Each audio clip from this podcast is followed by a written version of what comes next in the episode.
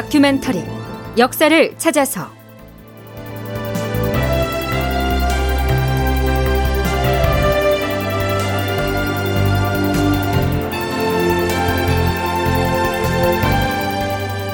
제 1028편 기유약조를 체결하다 극본 이상락 연출 조정현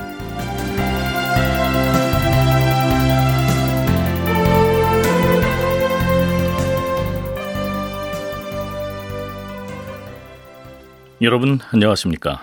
역사를 찾아서의 김석환입니다. 광해군 1년인 서기 1609년에 부산의 외관에서는 일본의 국가사신 자격으로 바다를 건너온 대마도 승려 현소 일행과 조선 국왕이 파견한 선의사 이지환 일행 사이에 전쟁으로 인해서 단절된 국교를 재개하려는 협상이 진행됩니다. 이 협상의 결과로 맺어진 조약을 기유약조라고 하는데요. 일본 측에서 국교 재개 협상을 제의해온 배경이 광해군 일기에 나타나 있습니다. 지난 시간엔 이 대목은 거론하지 않고 지나왔기 때문에 간략하게 소개하자면 이렇습니다.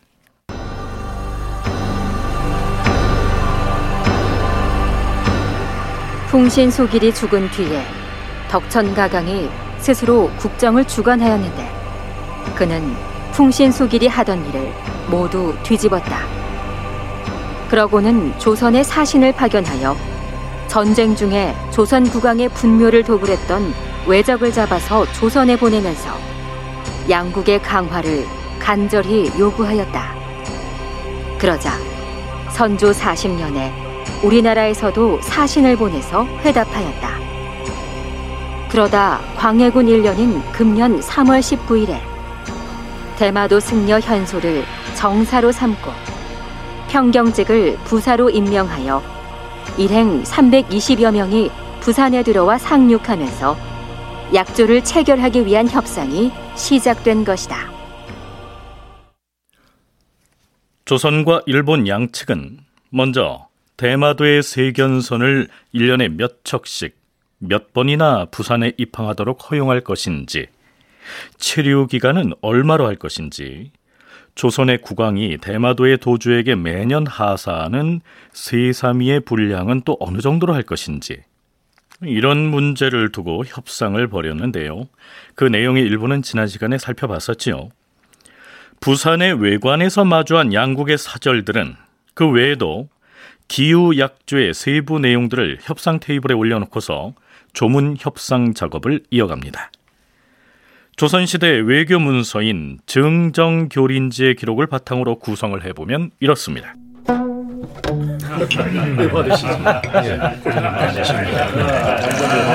아, 약조가 정해지면 이제 우리 일본 사신이 부산을 드나들 터인데 조선에서 우리 사신을 어떻게 접대할 것인지도 명백하게 조문에 넣어야 할 것이요.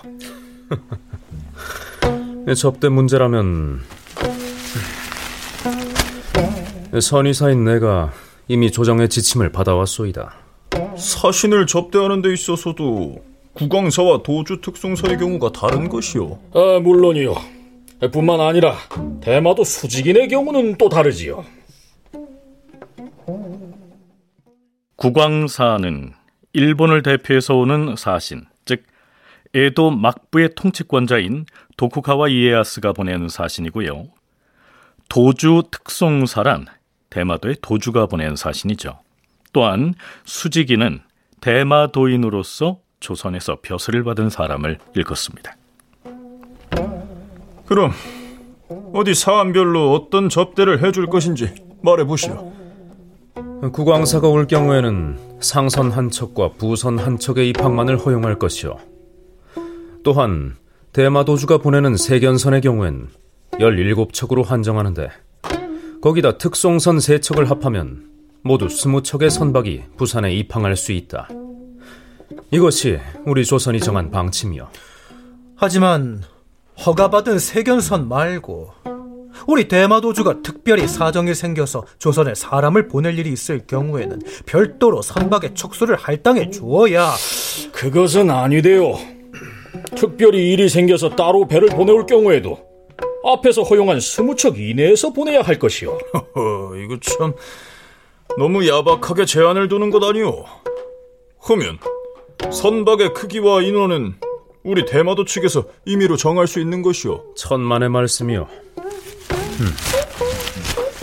음. 조정에서 하달한 지침에 따르면 대마도와 부산을 왕래할 수 있는 배를 세 가지 등급으로 나누었소.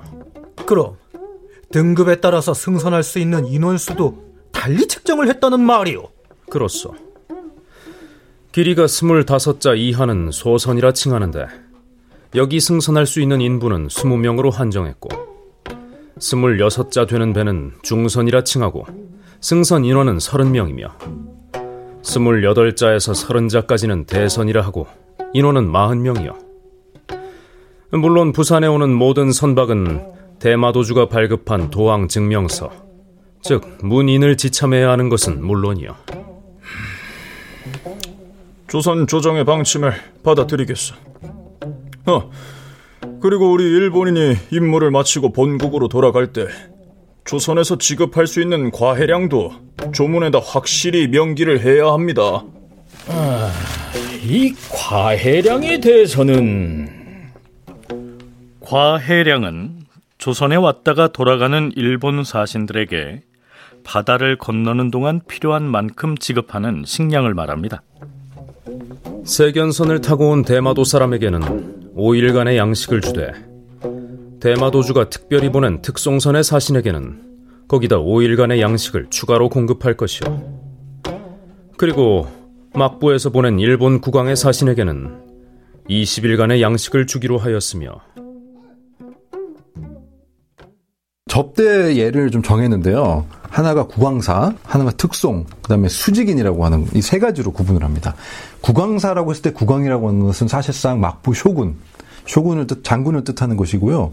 그다음에 스시마 그러니까 대마 도주 그 번주가 보내는 이제 특송사 특별히 보내는 사신이 하나 있고 그다음에 수직인이라고 하는 것은 조선의 관직을 받고 있는 자 이렇게 해서 세 개를 구분을 합니다. 그 다음에 상경을 금지하는 거 이런 것들이 들어가고요. 그 다음에 수직인을 1년에 한 번만 내조할 수 있게 바꾸는데 여기서 내조라고 하는 것은 원래 당연히 상경을 포함하고 있는 개념인데요. 여기서 상경은 제외가 되고 부산으로 들어오는 것이고 장정수 고려대 한국사 연구소 연구교수의 얘기를 들어봤는데요.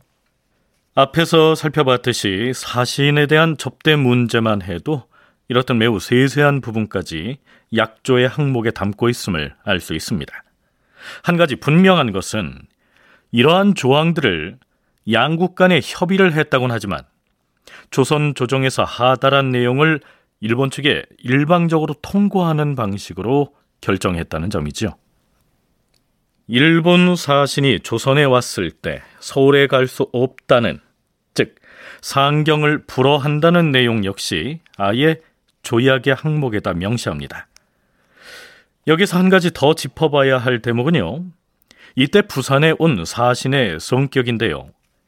그들은 일본 막부 정권의 위임을 받고 온 일본의 국왕사인 동시에 일본의 변두리 세력, 즉 막부 정권의 번방인 대마도의 이해를 대변하는 사람들이기도 하다는 점이죠. 총신대 송웅섭 교수의 얘기입니다.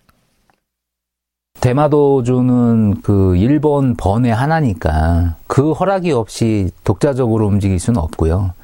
다만 조선과 중재하는 과정에서 어, 일본은 일본 나름대로의 어떤 그런 호칭이라든가 그 자기들을 존엄을 높이는 방식을 쓴다면 대마도주는 이제 그런 걸 중간에서 이제 마사지를 해서 조선 측에 또 유리하게 보일 수 있는 그런 용어들을 사용하는 그럼에도 불구하고 이제 그 대마도의 생존이라고 하는 거는 이러한 어, 양국의 관계를 적절하게 조절하면서 자신들의 무역을 어, 도모할 때 이제 생존이 가능해지게 된 이런 상황에서 중간자적 역할을 하고 있는 것이죠.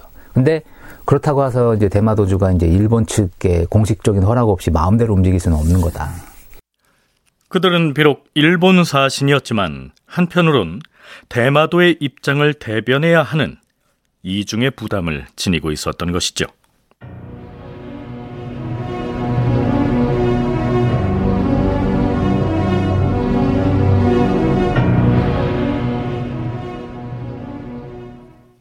그렇다면 이렇게 체결된 기후약조를 국왕인 광해군은 어떻게 받아들였을까요? 약조가 체결되던 그해 12월 19일 광해군은 다음과 같은 교지를 내립니다. 일본 사신이 처음 바다를 건너왔을 때에는 그들과의 관계를 어떻게 설정해야 할 것인지 상황이 매우 어려웠었다. 그런데 선의사 이지환이 중간에서 그들을 현명하게 주선하고 잘 대우해서 보냈으니 이지환의 노력은 아주 가상히 여길만 하다. 그에게 가자하고 역관 등에게도 각각 한 자갑을 더해주도록 하라. 가자. 이것은 관직의 품계를 올려주는 일종의 포상입니다. 협상 실무자들을 이처럼 포상한 것을 미뤄볼 때 이때 체결된 일본과의 약조에 대해서 광해군은 상당히 만족한 것으로 보입니다. 그런데요, 조정 신료들 모두가 그렇게 받아들인 것은 아니었습니다. 주상 전하, 사헌부에서 아뢰옵니다.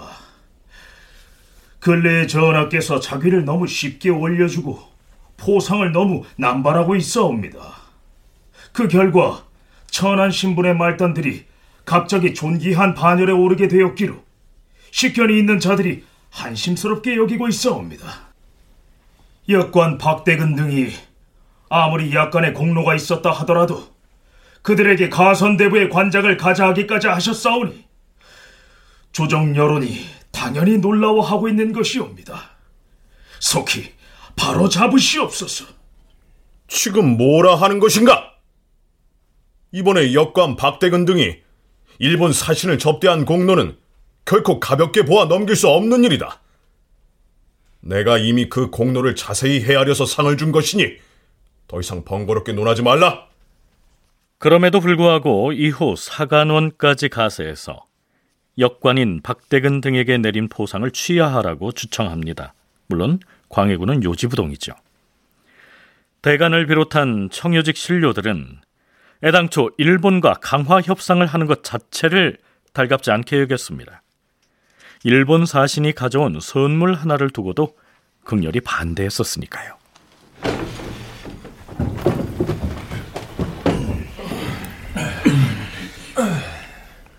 아니, 승지들이 무슨 일로 한꺼번에 편전으로 몰려온 것인가? 전하, 이번에 일본국에서 양귀비를 그린 병풍을 보내왔사온데 교활하게 그지없는 저 오랑캐들의 심중을 헤아리기가 매우 어렵사옵니다. 비록 우리를 모욕하는 뜻이 담겨있지 않았다 하더라도 양귀비를 그린 저 병품은 군자가 볼만한 물건이 아니오니 결코 받아선 아니 되옵니다. 그러면 어찌해야 한다는 말인가? 주상 전하, 외적의 사신이 가져온 물건들로 말하자면 모든 것이 기괴하고도 추잡한 물품들인 바 보기에도 몹시 가증스럽사옵니다. 우리나라는 이 외놈들에게 만세토록 갚아야 할 원한이 있어옵니다. 오늘날 그들과 통호를 하는 것이 비록 그들을 붙잡아 매두려는 부득이한 계책에서 나오기는 하였사오나 그들이 바친 물건은 하루라도 대궐 안에다 두어서는 아니 되옵니다. 속히 예조에 명하시어 그 괴이한 물건들을 외적에게 되돌려 주시옵소서. 외적에게 되돌려 주시옵소서. 대간과 승지들은 광해군이 추진하는 일본과의 국교 재개를 놓고 반대를 할 수는 없는 탓에 선물로 보내온 양귀비 병풍을 문제 삼고 있는 것으로 보입니다. 기후약조가 체결된 다음 해인 광해군 2년 3월에는 일본인에게 시장을 개방하는 문제를 두고 또다시 사헌부에서 반기를 들고 나서지요. 전하, 지난번에 비변사에서 외인들에게 시장을 개방하자고 주청하였을 때 신들은 그리하여서는 아니 된다고 하였사옵니다. 그러자 그때 전하께서는 그 문제는 서서히 의논하여 처리하겠노라. 이렇게 말씀하셨사온데 이제 와서는 다시 시장을 개방하는 것이 무방하다는 교서를 내리셨사오니 신들은 매우 민망하옵니다. 바다 건너 외놈들은 우리나라의 입장으로 보면 만대가 되더라도 반드시 보복을 해야 할 원수이며 그들과 소통하고 사귈 만한 의리가 조금도 없사옵니다. 그자들과 서로 무역을 하고 통행을 할 수는 없는 것이옵니다. 더구나 저 오랑캐들이 무슨 속임수를 쓸 것인지 가늠할 수가 없사오니 앞으로 염려할 일이 한두 가지가 아닐 것이옵니다. 만약에 공식적으로 시장을 개방하고 아울러 그동안 금지해 오던 사항들을 풀어서 외놈 몰입애들로 하여금 멋대로 남의 안으로 왕래하게 하신다면 국내의 간사한 무리들이 이익을 노리고서 그 원수들과 은밀히 내통하면서 국가의 기밀을 누설할 위험이 있사옵니다. 주상 전하, 순전히 이해관계로만 따져보더라도 시장 개방은 우리나라에 결코 해만 될 것이옵니다. 전하께서는 무슨 부득이한 일이 있기에 시장을 개방하는 일을 그대로 시행하려 하시옵니까? 어명을 거두어 주시옵소서. 어명을 거두어 주시옵소서. 그렇다면 광해군은 왜 신료들의 이러한 반대를 무릅쓰고 일본과 국교를 다시 열고 상호 간의 통상을 하기로 한 것일까요? 광해군 때 초반 대일 정책의 전개와 그 특징이라는 논문의 저자인 김태우는 해당 논문에서 이렇게 기술하고 있습니다. 기후약조 체결 당시는 물론 이후에 시장 개방을 허용하였을 때 조정 신료들이 극렬하게 반대 의견을 제기하였는데 이것은 매우 당연한 반일 정서의 표출이었다. 그러나 광해군 때의 대일 정책은 국내의 사회 경제적 붕괴와 급변하는 동아시아 정세라는 대내외적 여건에서 출발하였으므로 전략적 견지에서 일본에 대하여 유화적으로 전개될 수밖에 없었다. 특히 북변의 문제, 즉 북쪽 변방에서 점점 더 세를 불려가는 누르하치 세력의 위험 역시 일본과 서둘러 약조를 체결한 한 요인이 되었겠죠. 북방의 여진족을 방어하기 위해서는 우선은 남쪽 해안을 안정시켜야 했을 테니까요. 자, 그렇다면 이 기후 약조 체결 이후의 조일 관계는 과연 어떻게 전개됐을까요? 장정수 고려대 한국사 연구소 연구교수의 얘기입니다. 무역 재개가 과행은 3년, 그러니까 1611년 9월 기후약주 이후 대마도의 최초 세견선이 이제 도착을 하게 되거든요. 그러면서 무역은 그때 이제 재개가 되고요. 그 이후로는 사실 조선하고 어, 대마도 사이에 그 부산을 중심으로 하는 무역은 계속해서 진행이 되고 점점점 확장되는 추세가 됩니다. 다큐멘터리 역사를 찾아서 다음 시간에 계속하겠습니다.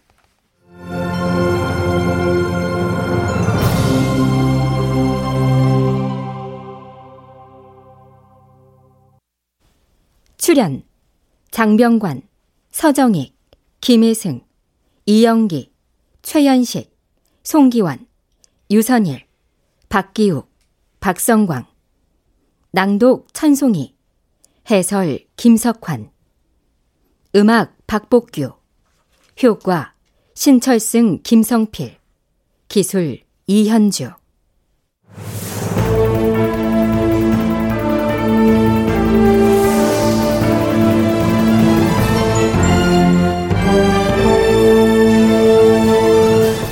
다큐멘터리 역사를 찾아서.